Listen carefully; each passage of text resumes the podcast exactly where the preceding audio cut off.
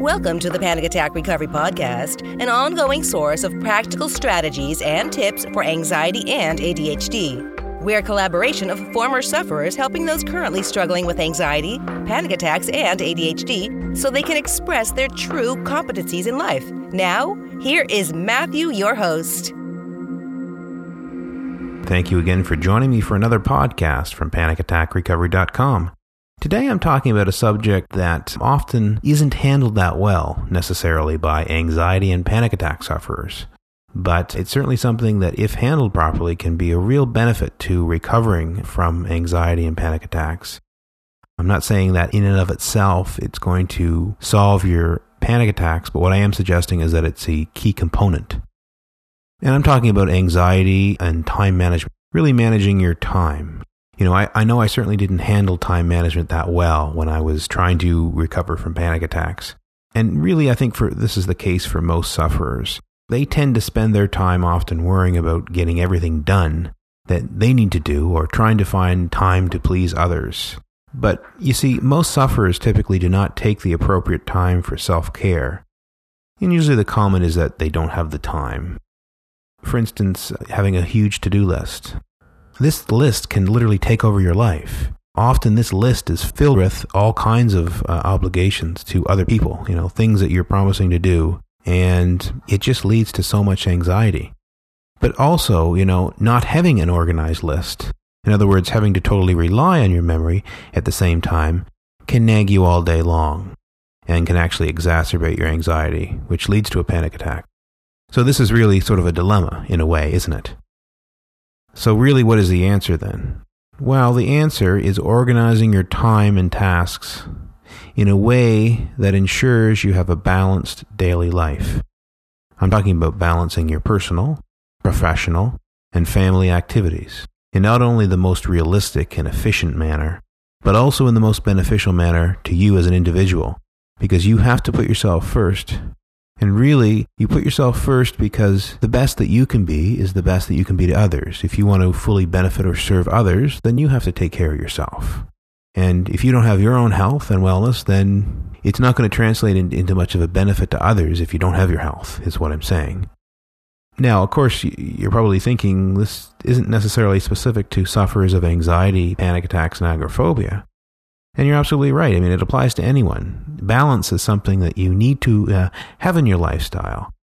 It can improve your life in countless ways beyond helping to reduce your anxiety and panic. Things can really begin to flow more smoothly.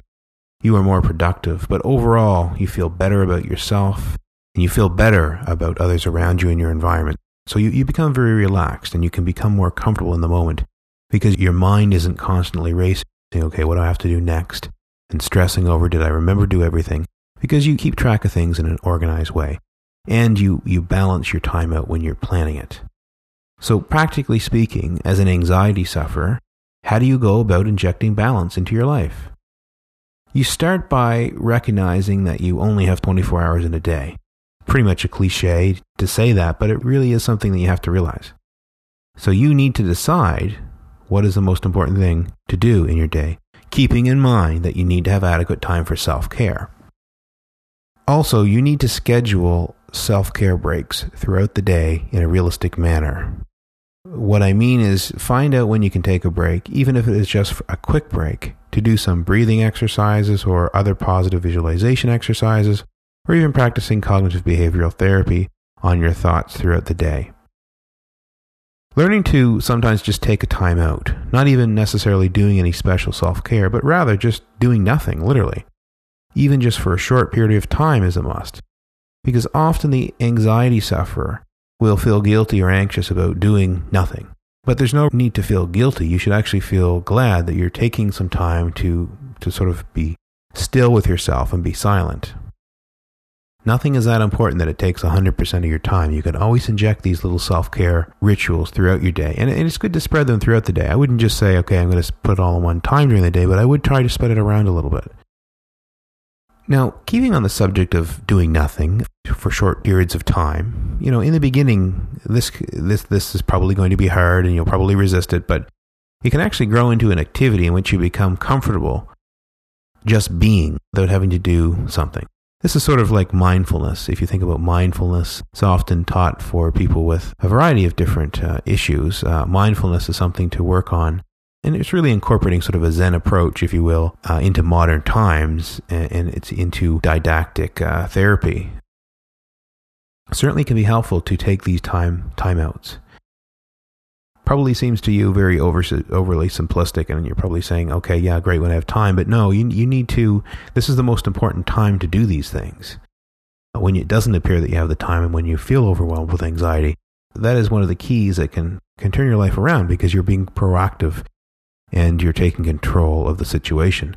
Now i would suggest that you use a notebook or other source to document uh, ideas also that come to you throughout the day because what you'll happen is you know it's not even a matter of doing nothing. You'll often have ideas solutions to problems will come to you other ideas that you, that might help you towards your own self-care your recovery of anxiety and panic attacks. These things can all come to you when you're being still and in the moment and you're taking this time out of the day. You're you're not wasting your time. Now you're not doing the time out though just to get the ideas and solutions to your problems. This is just an added benefit Another key is don't overload your day, but keep your schedule light.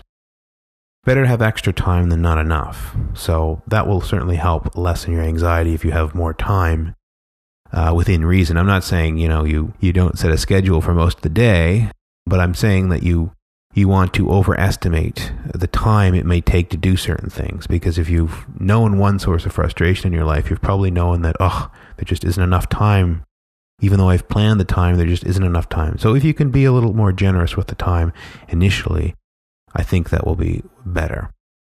And any tasks you are working on, uh, which are more difficult, uh, should really be broken down into manageable units or chunks that can be done over time versus trying to accomplish the entire task at once. So if you have some projects you're working on, or any task really for that matter, break it up into chunks and you'll feel much more relieved as you do one chunk. And it's far less overwhelming to just have one or two chunks to work on it at a time than it is to try and look at the whole big picture at once. Often, many people report uh, that they do their best work by accomplishing uh, larger tasks as a series of smaller ones. So, this is anyone who is, you know, working throughout the day, working on special projects at home, uh, or their regular professional life. By breaking your tasks into smaller ones, you can be more productive. It also helps if you have a tendency to procrastinate or become anxious because you obsess over details, breaking things down into chunks, that is. I would encourage you to go back and, and listen to the podcast and, and write some of the tips down. And um, I think if you incorporate this time management concept into your life, and particularly around ensuring you have self care time throughout the day and it's balanced, and you're balancing your other activities, it will make you feel better. So I really appreciate you listening to my podcast, and please come back and join me again. Take care. Thank you for listening to the Panic Attack Recovery Podcast. Make sure that you have subscribed to our podcast and please comment and rate us on iTunes or wherever you listen to your podcasts. All show notes and links are accessible from our website please visit our site and subscribe to our free newsletter at panicattackrecovery.com. All information has been provided for educational purposes. Please consult a healthcare professional about any disorder or condition and the applicability of any information provided in this podcast.